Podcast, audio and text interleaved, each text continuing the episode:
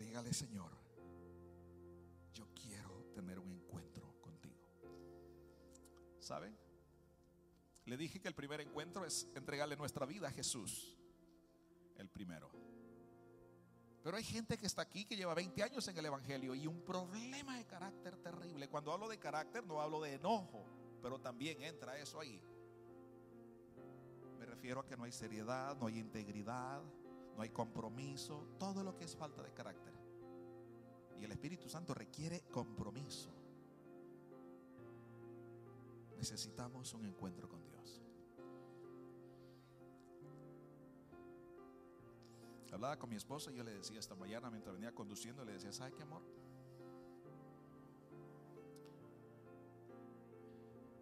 He llegado a vivir lo siguiente. Estoy viviendo esto, se los digo a todos ustedes. Esto es lo que estoy viviendo. Yo puedo vivir una injusticia. Voy a poner como ejemplo a mi hermano René. Puedo vivir una injusticia con él. Y hay una parte de mi ser que me dice todo lo que tengo que hacer en esta amistad, en esta relación. Y no es buena. O sea, es mi carne. Pero en, en esa relación con la presencia de Dios, inmediatamente viene el Señor y me lleva a mí a tener misericordia de Él. ¿Me están entendiendo? Y cuando yo tengo misericordia de Él, la presencia de Dios reposa en mí y se queda. Pero si yo actúo con venganza, con ya no, no, me llevo más con él, no voy ni para su casa, allá él, este, ¿por qué hizo eso? ¿Por qué me dijo eso? ¿Me hirió lo que me dijo? Muchos actuamos así, yo lo hice muchas veces. Ah, no, no me llevaré más con, con, con, con René, no caminaré con él. Allá él necesita ayuda que se arregle la vida. Pero inmediatamente puedo sentir, lo veo, pero viene algo, me invade así. Misericordia. Te necesita más de lo que te imaginas. Y ahí se queda Él. Amén. Lo que quiero decirle es que yo intento tener un encuentro con Dios todos los días. No soy perfecto, pero esa es mi lucha. Y para eso, para eso sí se necesita ser bien varón y bien mujer. Porque algunos son bien varones, pero para buscar a Dios no lo son. O sea, si no eres varón para buscar a Dios, entonces no eres realmente como lo que tú piensas ser. No eres realmente una gran mujer. Carácter para buscar del Señor. Ok, mirieron. Aquí estoy, papá. Yo sigo adelante. Gracias por esa herida. Me acabas de mostrar que estoy herido. Sáname, Señor. Eso es carácter. Mirieron, me voy. Salgo corriendo de aquí. Así somos muchos. Falta de carácter. Porque muchas parejas se deshacen enseguida. Falta de carácter. Se necesita carácter. Los problemas vienen en el hogar. Aquí estoy en tu presencia, Dios mío. Me meto con el Señor y me meto y me meto y me meto con Dios. Y Él, va a ayudar a seguir adelante. Necesitamos un encuentro con Dios. Yo veo a la mamá de Jacob, ¿cómo se dice? De alcahueta. Padres, ¿dónde están los papás aquí? No sea alcahuete, papá y mamá. Deje de ser alcahuete. Aquí esta mujer, lamentablemente, le seguía y le aconsejaba hacer lo malo a su hijo.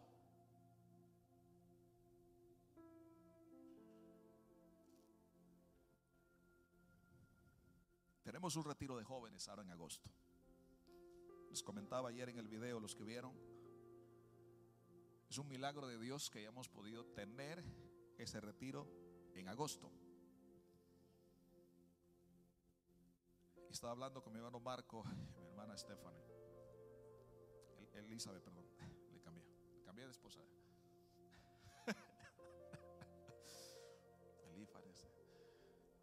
Gracias, amor. Y yo le dije, déjame buscar al rostro de Dios. Necesito que Dios me diga, ¿qué quiere hacer con los jóvenes? Y no pude por 24 horas estar tranquilo, ni despierto, ni dormido, ni durmiendo. Y el Señor me hablaba Quiero un encuentro. Quiero que los jóvenes tengan un encuentro conmigo. O sea, que los jóvenes tengan un encuentro con Dios. Pero para esto necesitamos la colaboración de los padres y que los padres tengan un encuentro con Dios, porque si los padres no tienen un encuentro con Dios, no van a poder ver lo que queremos hacer con sus hijos. Esta madre nunca llevó a tener un encuentro con Dios a Jacob. Necesitamos padres que estén dispuestos a seguir adelante.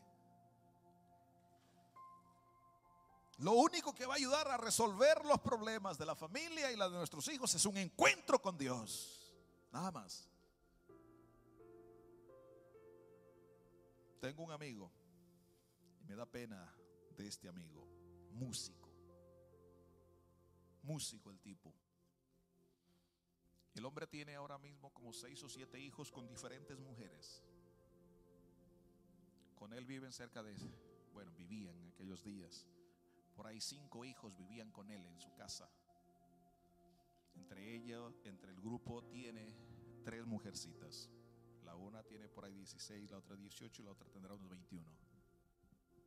Estos días me encontré con la más pequeñita, la que era pequeñita en aquellos días. 16 años, marcada un bebé.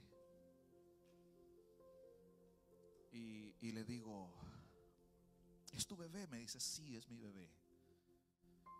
Le digo, ¿y cuántos, tu papá es abuelo, cuántos nietos tiene? Dice, mira, la mayor tiene un bebé. Yo tengo bebé y la que está en la mitad está embarazada ahora mismo. Un día en una predicación leí esto. Solo voy a leer, dice así. Mi pueblo fue destruido porque le faltó conocimiento. Por cuanto desechaste el conocimiento, yo te echaré del sacerdocio. Y porque olvidaste la ley de tu Dios, también me olvidaré de tus hijos. Leí eso aquel día y él estaba ahí. Cuando yo leí eso, él pensó que yo le estaba tirando eso a él, le estaba predicando. Porque hay gente que lo toma de esa manera. Hay gente que dice, el pastor me la está tirando hoy. Aprenda esto, aprenda esto. Cuando usted venga y se siente en esa silla, diga, Padre, háblame. Si algo no es para usted, deje que posiblemente es para el que está al lado, adelante o atrás. Pero si algo es para usted, recíbalo con humildad. Recíbalo, dígale, ese soy yo, yo necesito eso, yo necesito eso, yo necesito eso. Entonces el Señor te va a bendecir de esa manera. Le dije siete hijos, cada hijo con una mamá diferente.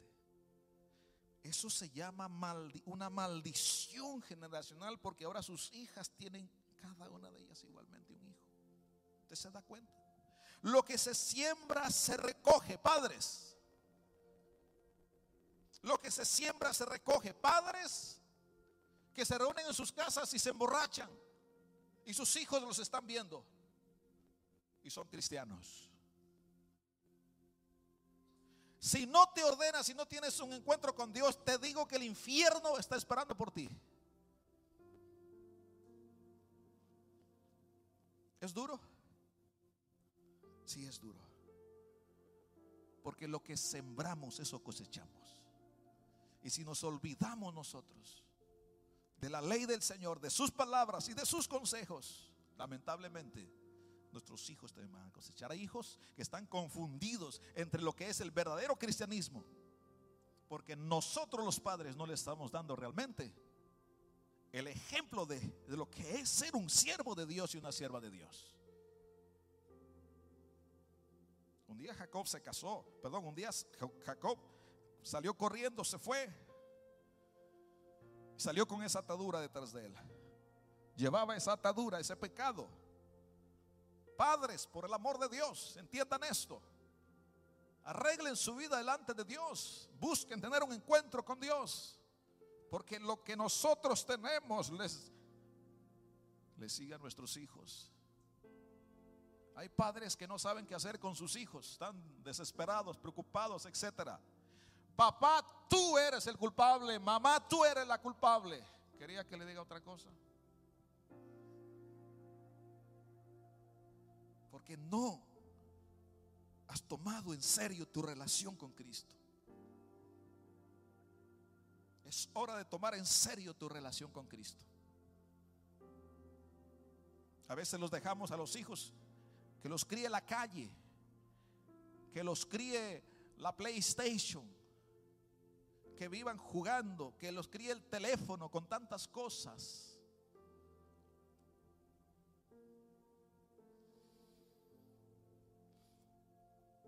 Cuando él llega a la tierra de Aram, cuando Jacob llega a la tierra de Aram, empieza a trabajar en la casa de Labán. Mire esto, mire cómo es la maldición se enamora de una de las hijas de Labán. Y Labán vivo le dice, yo veo que Dios está contigo. Y yo quiero a este tipo en mi casa que siga trabajando. Le dijo, mira, hagamos una cosa. Le dijo, voy a cogerme la Le dijo, mira Jacob, solo tienes que trabajar siete años. Después de siete años te la entrego. Para mí, la historia de amor de Jacob es la historia más linda de la Biblia. Hablo de amor. ¿Algunos de ustedes, los que están casados, tienen su esposa, tuvieron que trabajar siete años por su esposa? No, ¿verdad? Nadie. Póngame a trabajar antes de siete años. que le pase el sueldo de siete años. Siete años trabajando por amor, por puro amor. No recibía sueldo, amor. Con las justas comía. Eso es amor. Y el día, se cumplieron los siete años, y el día de los siete años, le dicen, te la estamos preparando allá en este cuarto, solo que está oscuro. Entonces, cuando llega el momento, le estoy diciendo la historia así de cortita, entra Jacob allá y se encuentra supuestamente con su amor. Y cuando se despierta, se asusta. No era. ¿Qué pasó? Lo engañaron. ¿Por qué? Porque él traía esa atadura. A él había engañado, ahora lo engañaban a él. ¿Qué necesitaba Jacob? Un encuentro con Dios para que se corte esa maldición. Denle un aplauso a Jesús.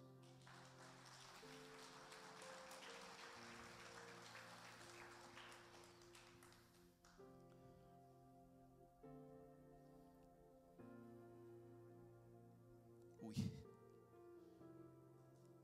A eso me refiero. Necesito un encuentro con Dios. Hay padres aquí se ve todo. Hay padres que están con sus hijos y los, hijos les hacen así. porque se quedan dormidos. Papá, Los niños jugando ahí con los ojos de los papás cerrados. Vienes al servicio y te quedas dormido, te quedas dormida. Veniste a dormir al servicio. Ojo, yo no he visto a nadie dormido hoy aquí. Así que para que no se sienta acusado ni acusada, ¿ok? Creo que no, ¿no, verdad? ¿Cómo usted va a tener un encuentro con Dios si se viene a dormir a la iglesia? ¿Cómo?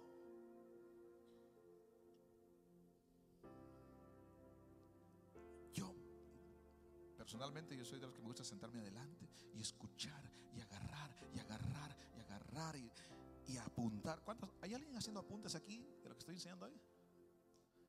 Felicito. ¿Alguien hace apuntes? Si usted quiere, quiere tener un encuentro con Dios, haga apuntes de lo, todo lo que Dios le da. Yo le aseguro que Dios le va, a, le va a soltar una palabra rema a usted, algo que usted necesita. Y si usted lo apunta,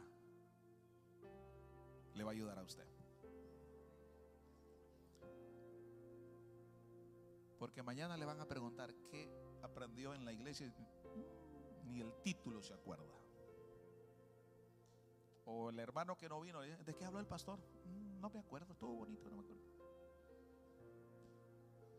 Haga apuntes, yo tengo cuadernos de años ahí, de años.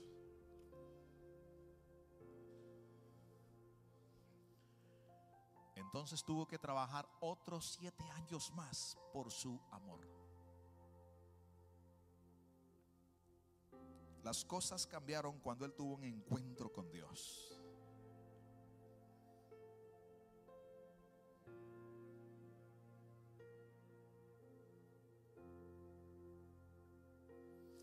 Cuando Jacob llega en un momento de crisis en su vida, ¿cuántos han llegado a un momento de crisis en sus vidas que no saben qué hacer porque los problemas los tienen atrapados y se encuentra como entre la espada y la pared? Así llegó Jacob un día. En aquel día Jacob tomó una decisión firme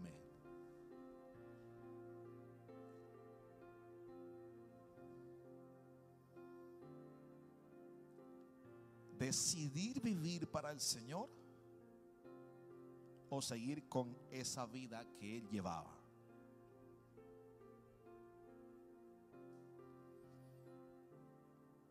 Él llegó, llegó a esa, a ese, a ese, a esa crisis en su vida y tuvo que decidir por un peniel. Tuvo que decidir por un encuentro con Dios. Hizo dos cosas, Jacob. ¿Estamos? ¿Quieres saber las dos cosas que hizo Jacob? El día que ya no supo más qué hacer. Uno, Jacob decidió enfrentar su pasado.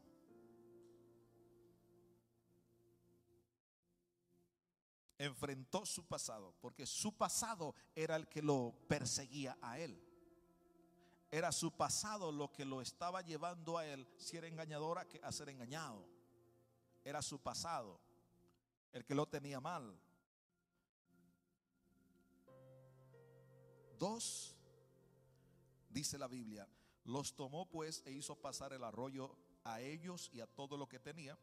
Así se quedó solo y luchó con él un varón hasta que rayaba el alba. Uno enfrentó su pasado, dos se quedó solo. Solo. En la presencia de Dios. Solo. Dejó todas las cosas, dejó todas sus preocupaciones a un lado, absolutamente todo. Pero primero enfrentar su pasado. Aquí hay gente que su pasado lo sigue persiguiendo. Tienes que soltar tu pasado, enfrentar tu pasado. ¿Sabe por qué muchos no han avanzado y no han llegado a ninguna parte y están en el mismo lugar siempre? Porque no han arreglado su pasado. El pasado se vuelve delante de ellos un límite. Llegas hasta ahí y no te deja tu pasado avanzar. Necesitas arreglar ese pasado. Cristo Jesús murió y en la cruz del Calvario Él arregló tu pasado. Lo único que tienes que hacer es decirle, Padre, yo te entrego ese pasado, esos recuerdos. Yo perdono lo que me hicieron en mi pasado. A veces hay gente que lleva años en la iglesia y han sido heridos en otros ministerios, en otras iglesias, han sido heridos. Y llegan a una iglesia a la defensiva, porque piensan que les va a pasar lo mismo, les van a hacer lo mismo. ¿Saben qué? Eso no nos va a dejar avanzar. ¿Se acuerdan ustedes cuando recién se convirtieron a Jesús y llegaban a la iglesia, el momento de ofrendar, venían y ofrendaban? Pero después de 15, 10, 15, 20 años dices, ¿lo doy o no lo doy? mejor me lo quedo. Porque en la otra iglesia que di, se robaron todo. Tienes que dejar ese pasado atrás para que en este tiempo el Señor pueda realmente bendecirte.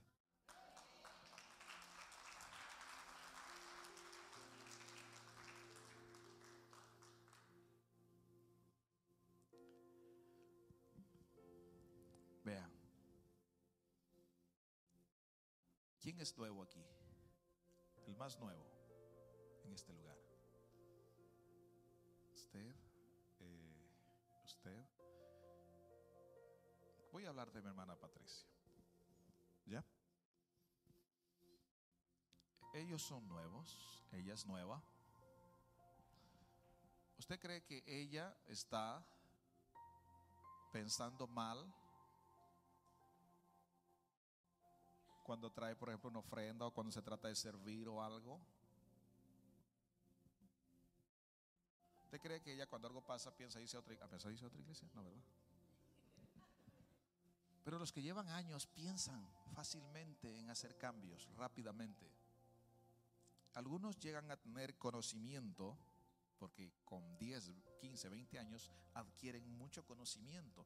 Lo aprendieron en el discipulado, etcétera. Pero ese conocimiento a esta altura se volvió un gran obstáculo en tu vida. Porque dejaste ese primer amor y te quedaste solo con conocimiento. Y quieres pelear con tu conocimiento. Pero cuando vivías en ese primer amor, cuando vivías en ese primer amor, realmente éramos diferentes, servíamos con amor, nos entregábamos, se decía servicio, desesperados para que el domingo llegara y servirle al Señor llegar y cantarle al Señor. Así éramos y tiene que seguir siendo así. Jesús. Agárrate de Jesús, vuelve a ese primer amor. De hecho, en el libro de Apocalipsis, el Señor le dice a la iglesia, trabajas, te veo, te veo que trabajas, que te esfuerzas, y le muestra tantas cosas, y le dice, has dejado tu primer amor. Y sin ese primer amor no vamos a poder entrar al reino de los cielos, porque ese primer amor representa mi relación con Dios. Amén. Eso representa ese primer amor, mi relación con Dios. Deja ese pasado. Deja el pasado atrás.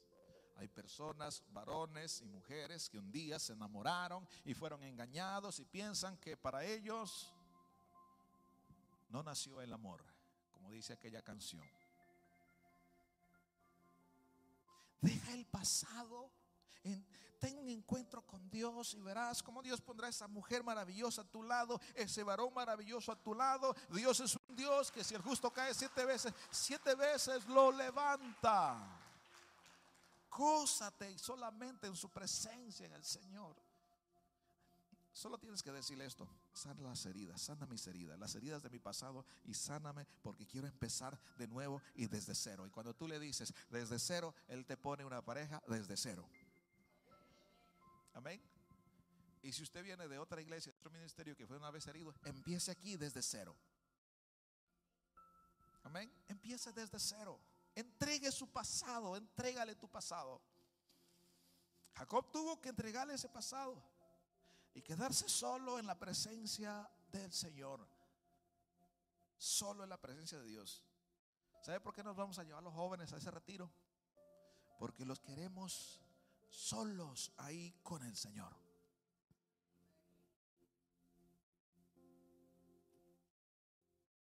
No van a tener ni teléfonos.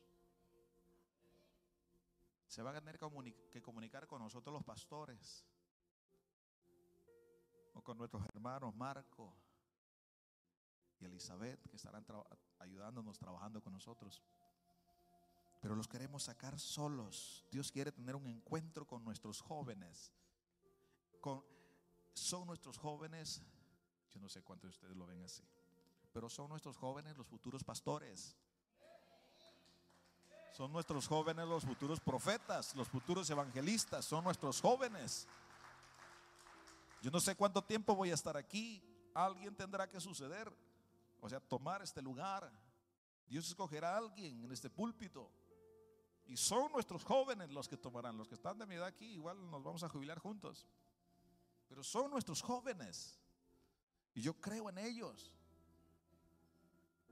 ¿Cuántos padres están, piensan lo mismo? Padre, tiene que comprometerse usted. Comprométase. Ahora vivimos para nuestros hijos. Algunos padres viven para sí mismos y los hijos ahí. Ya tranquilo allá, vea, televisión, como le dije hace un momento, en la PlayStation, ahí quédese. No, no, vamos a soñar, vamos a soñar en el nombre de Jesús. Démosles buen testimonio a nuestros hijos. ¿Sabe que hay padres que en las casas se reúnen con sus hijos? Soy testigo de esto, ojalá que a nadie de ustedes le pase esto. Se reúnen con sus hijos y empiezan a hablar mal de un ministerio, de un pastor, con sus hijos, o de lo que le hicieron. ¿Sabe qué es eso? Usted envenena el corazón de esos jovencitos los envenena. Y los jovencitos, usted, usted, ¿cómo piensa usted que van a querer ellos ir a la iglesia? No van a querer ir. Porque ven a papá y mamá que de la iglesia y del ministerio. Cuando usted quiere hablar con su, su pareja, situaciones del ministerio o algo que le hayan hecho, que no lo saludaron, porque hay gente que se molesta hasta por un saludo que sus hijos estén a una parte y usted acá. Y el más maduro en el hogar puede ser hombre o mujer. Dígale, mi amor. Eh, ¿Sabe lo que yo le digo a mi esposa? Yo le digo, mi amor, yo la necesito usted sana a mi lado. Yo no la necesito resentida, recordando ninguna cosa que haya pasado en el pasado. Hermano, hermana, compañeros pastores, lo que sea, la necesito sana. Porque el día que usted se me contamine, me frenas el ministerio porque tú y yo somos uno solo. Varón, usted necesita a su esposa sana. Mujer, usted necesita un esposo sano. ¿Sabe que muchas de las cosas, hay cosas que yo no le digo a mi esposa? ¿Sabe por qué? Si yo tengo un problema, digamos, con René, yo no digo, ¿sabes qué, mi amor? Hoy día René yo sé que mi esposa llega aquí y no lo va a mirar con buenos ojos a René. Asustes, varón, que no tenemos nada contra ti. Es como ejemplo. ¿Sí o no? ¿Es así o no es así? ¿Sabe lo que yo hacía? Porque no me pasa ahora eso. ¿Sabe lo que yo hacía? Me iba a la presencia del Señor y decía, papá, hoy me sentí así. Me hicieron esto, me dijeron esto, me sentí así. Sáname. Y después de estar en la presencia de Dios, yo venía alegre al lado de mi esposa. Mi esposa ni se enteraba. Yo no voy a contaminar el corazón de mi esposa. Yo no le voy a dañar el corazón a mi esposa. Yo la quiero sana a ella. Amén. Aprenda eso, varón. Cuide el corazón de su esposa. Que estoy cargado, descárgate en la presencia del Señor. ¿Qué hizo Jacob? Bueno, aquel entonces Jacob, como tocó trabajar 14 años, tenía dos esposas. Jacob mandó sus esposas para allá y se quedó solo. Arreglar todo en la presencia de Dios. Ay, pastor, ¿puede tener entonces dos esposas? Arrepiéntase. Algunos hasta aplaudir quieren, hasta quieren aplaudir.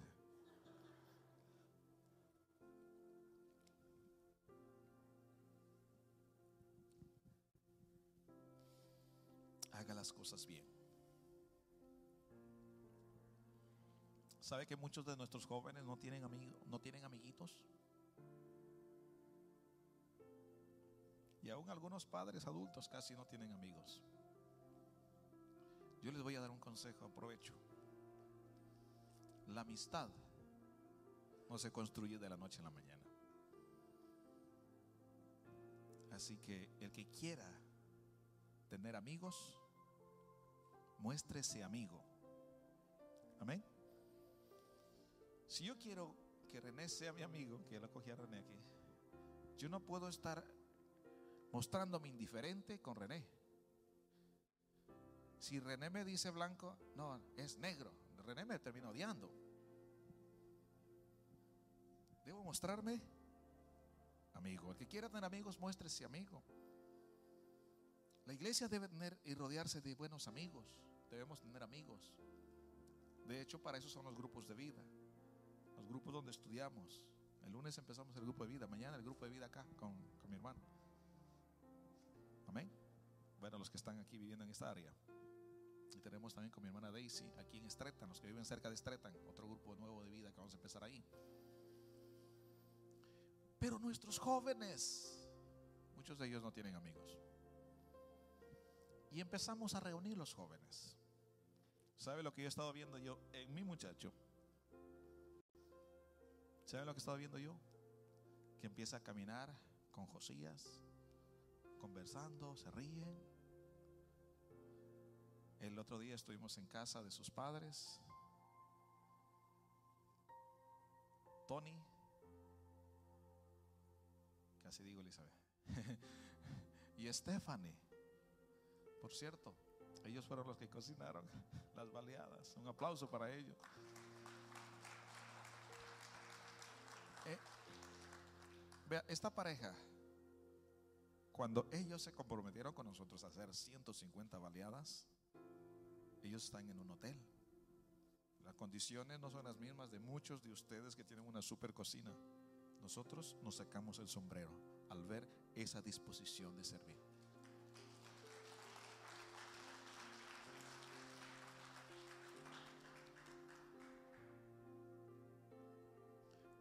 Entonces, mande sus jóvenes para que se involucren con los jóvenes, para que estén entre ellos, para que hagan, amistades. Porque si no, tus jóvenes van a caminar con los compañeritos de, colegio, con los, con los amiguitos de la calle, con los amiguitos de la universidad, etc. Y te cuento que al rato usted mismo va a tener dolores de cabeza, grandes dolores de cabeza. Porque ellos no tienen temor de Dios. Ellos te van a llevar tus hijos a fumar, a tomar y hacer cosas sin el temor de Dios. Padres, queremos hacer un trabajo. Queremos que nuestros hijos tengan un encuentro con Dios. Y padres, necesitamos nosotros tener un encuentro con Dios.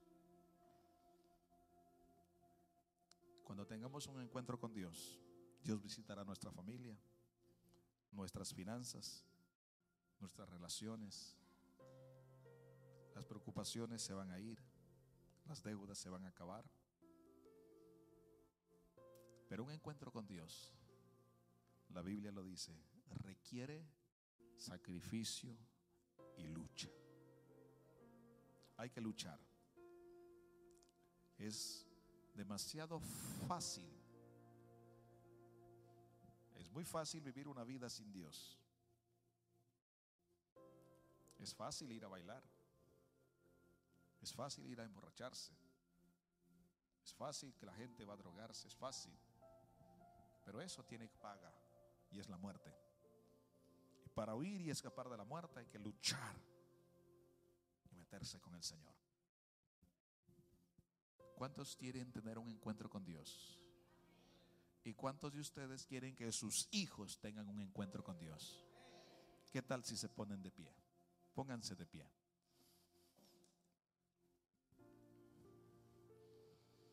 Vamos a hacer algo.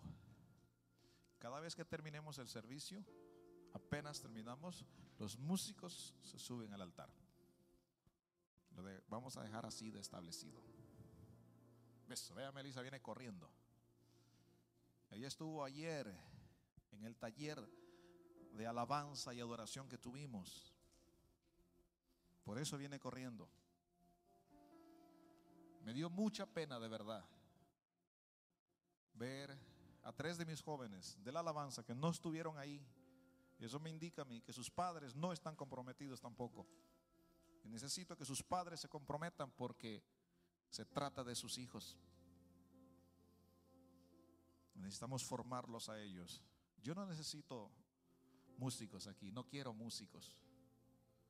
Porque músicos, yo tengo un cuñado que es músico, músico profesional, pero no ha aceptado a Cristo todavía.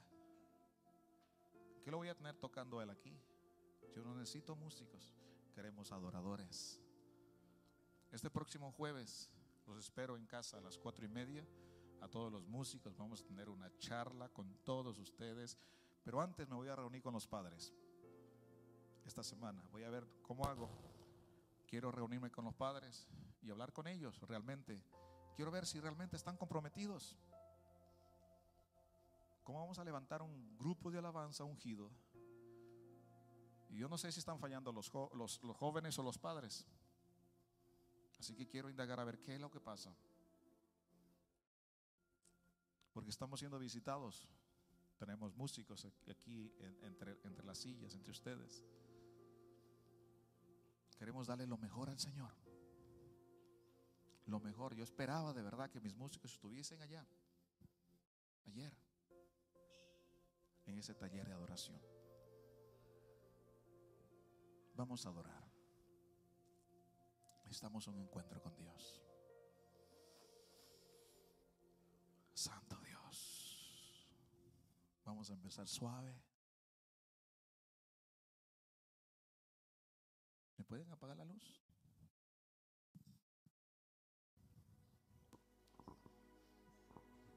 Yo tengo temor de Dios. Todo lo que quiero hacer, lo quiero hacer para el Señor y en el temor del Señor. No quiero hacer nada en mis fuerzas ni mi carne. Lo quiero hacer porque Él lo quiere hacer.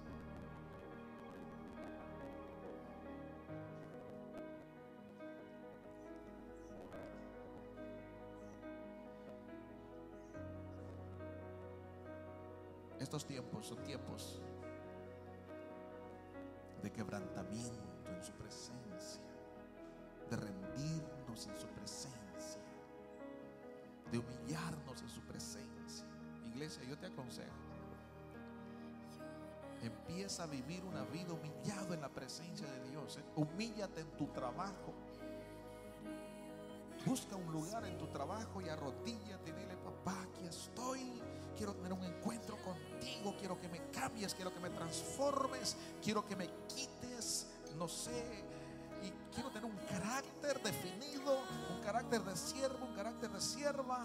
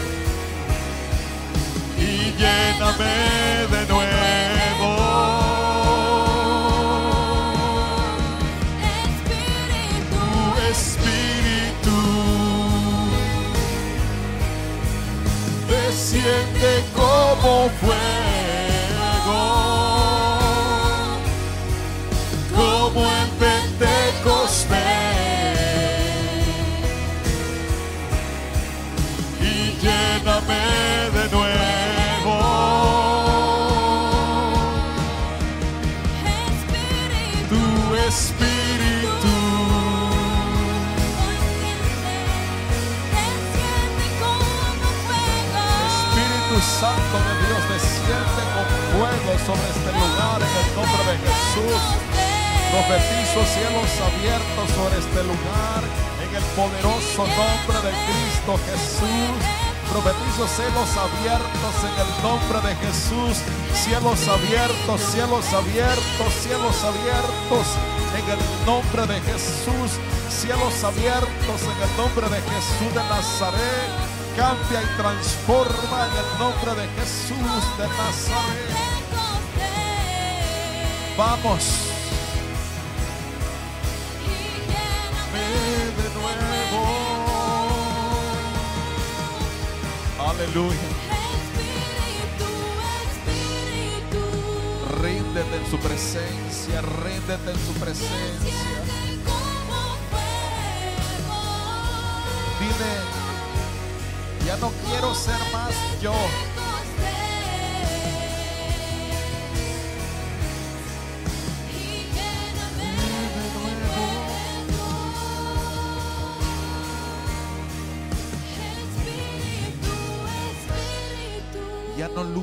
Más en tus fuerzas.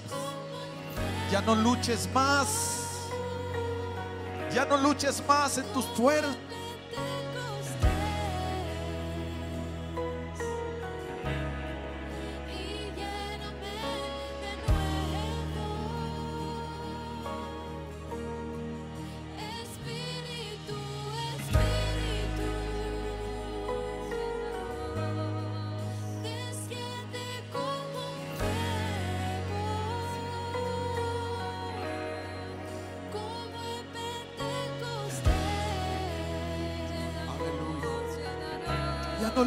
En tus fuerzas. Ya no pelees más.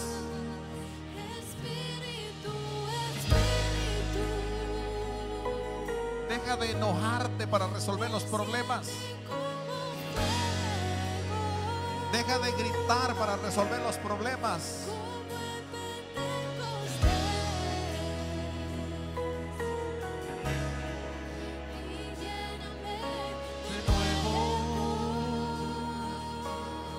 De, usar armas carnales.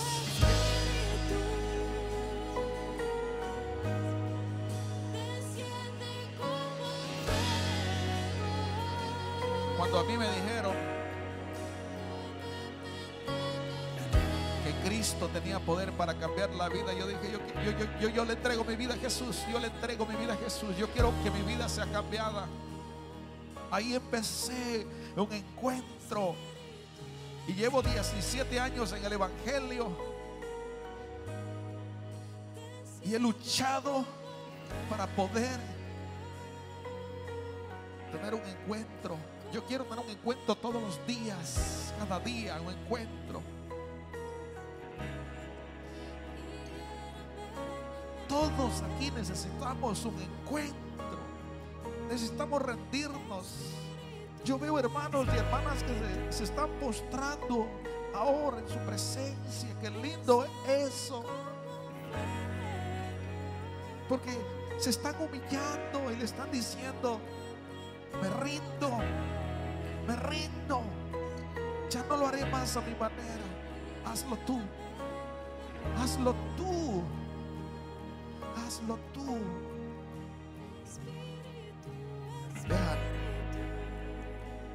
El humillarse en su presencia es deleite.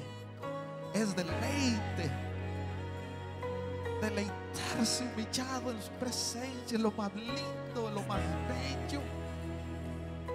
Pero cuando te levantas de ahí, cuando te levantas de haberte arrodillado y rendido en su presencia, cada vez que haces eso, te levantas diferente. Diferente, diferente, diferente, diferente. Ríndele ese orgullo al Señor. Dile, aquí pongo este orgullo delante de tu presencia. Rindo la soberbia.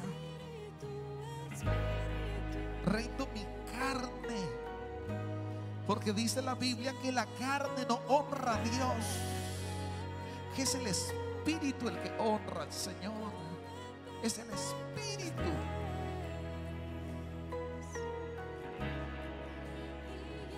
La hermana Gloria decía una nueva temporada. Yo creo que esta es una nueva temporada. Empezamos un tercer año en este lugar. Un tercer año aquí como iglesia Ríos de Vida en Croydon. Humíllate en su presencia. Ríndete a Él. No sé, dile, no, yo no puedo, no puedo más con ese jefe que tengo. No puedo más con ese jefe que tengo. Me rindo a ti. Toma el control de esto. No puedo con mis finanzas. Me rindo a ti. No puedo con ese esposo que tengo. Me rindo a ti. No puedo con la esposa. Me rindo. No puedo con mis hijos. Pero hoy estoy aquí. Me rindo a ti. Porque quiero descansar. Quiero descansar. Y a partir de hoy mi preocupación sea tu presencia. Solo tu presencia, mi preocupación.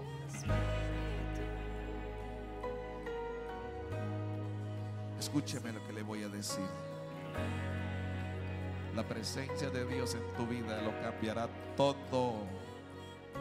La próxima semana voy a continuar hablando de este tema, un encuentro con Dios. Y te vas a dar cuenta cómo la vida de Jacob fue cambiada. La vida de Jacob fue cambiada. Cuando yo vi que Jacob fue cambiado, porque yo fui casi como Jacob. No sé cuántos aquí pueden decir, yo también me parezco mucho a él. Pero cuando yo vi que fue cambiado, que fue perdonado, y que Dios le dijo un día, te voy a cambiar el nombre, si ya no serás Jacob, serás Israel, que significa mi pueblo escogido. Yo dije, yo quiero un encuentro con Dios. Y a partir de ese día, cada vez que llegaba a la iglesia, como usted está hoy aquí, mi vida era una lucha. Porque cuando mi pastor decía, pasen al frente los que quieren recibir oración, yo corría, yo decía, ore por mí, algo me tiene que pasar. O cuando había un momento como este, yo me humillaba en su presencia. Y lloraba ahí, y lloraba en su presencia. Y él limpiaba mi alma, limpiaba mi alma. Hay cosas que no vamos a poder cambiarlas nosotros. Pero Él sí puede cambiarlas. Él sí las puede cambiar. Él va a cambiar las cosas. Él las va a cambiar. En el nombre de Jesús. Amén y amén. Si me prenden la luz, por favor. Préndame la luz. Tomen asiento, por favor. Tomen asiento. Y quiero dejarles una tarea. ¿Puedo dejarles una tarea? Sí, puedo dejarles una tarea.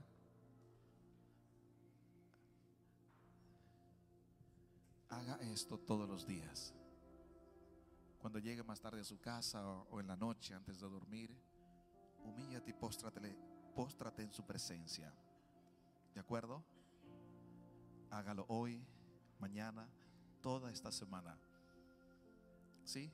¿Toman el reto? Yo les aseguro que alguien va a llegar el próximo domingo y me va a decir, pastor, tengo que contarle un testimonio. Hoy hice esto y tuve un encuentro con Dios. Me pasó los de Jacob. A otros quizá les demore más. Depende cómo usted se viva rindiendo en la presencia de Dios. ¿Sí? Le dejo esa tarea, le dejo esa tarea. Humíllese esta semana en su presencia. Eso es lo que necesitamos. Y voy a anuncio rapidísimo. Vea, le dijimos que tenemos el retiro de jóvenes. Papi, si me pones retiro de jóvenes, se llama Peniel el retiro. Peniel, un encuentro con Dios del 18 al 20 de agosto. Las inscripciones están abiertas.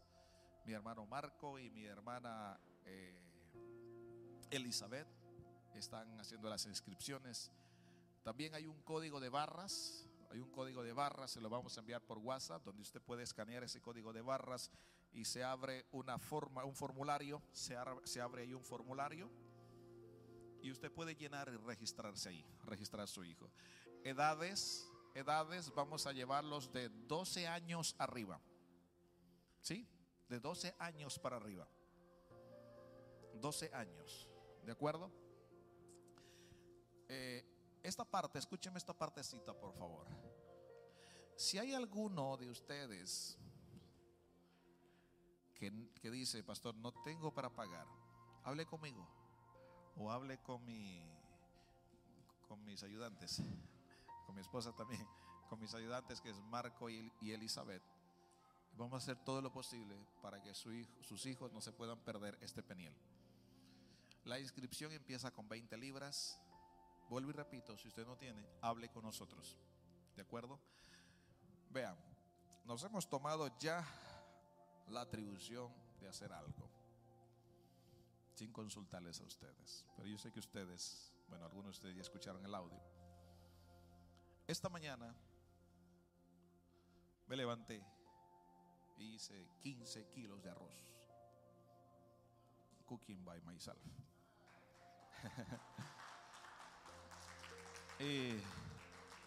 y, mi- y mis hermanos Marco y Elizabeth hicieron un arroz con pollo. ¿Sabe para qué es eso? Para que ahora vayamos. Va a costar. Porque queremos reunir fondos para aquellos jóvenes que no pueden pagar. ¿De acuerdo? Uno, dos. Si fuese posible que los jóvenes pudieran todos, todos, realmente, a través de esos fondos, que no paguen nada. Si algo les toca pagar, que sea algo, no mucho. ¿De acuerdo? Esa es la razón. Yo personalmente,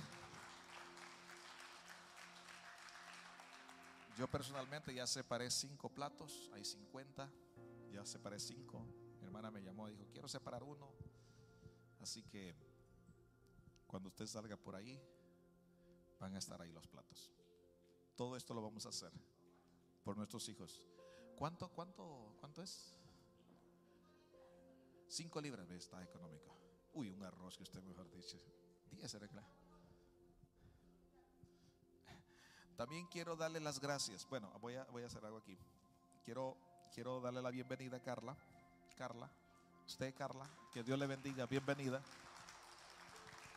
¿Alguien, ¿Alguien más nos visita por primera vez? No. Ok. tenemos a Carla. Este, bienvenida Carla. Vamos a hacer algo. Vamos a hacer un desayuno una vez al mes con todas las personas que nos visitan. ¿De acuerdo? Así que tenemos su número y bueno, no será para este fin de mes, creo que será para el, para el próximo fin de mes. Le vamos a llamar para que venga y tenga un desayuno con nosotros y todas las personas nuevas que vengan. La idea es poder enseñarles de qué se trata el cristianismo. Es el propósito, poder enseñarles de qué se trata el cristianismo y también si no conocen a Jesús, puedan conocer a Jesús y también poder ubicarlos en los grupos de doctrina básica. ¿De acuerdo? Eso es. Quiero darle las gracias de verdad a todos ustedes que trabajaron la semana pasada.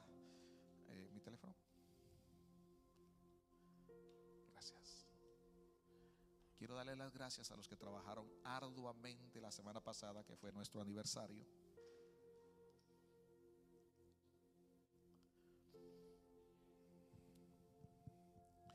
Andrés Marley, que trabajaron en la decoración hoy.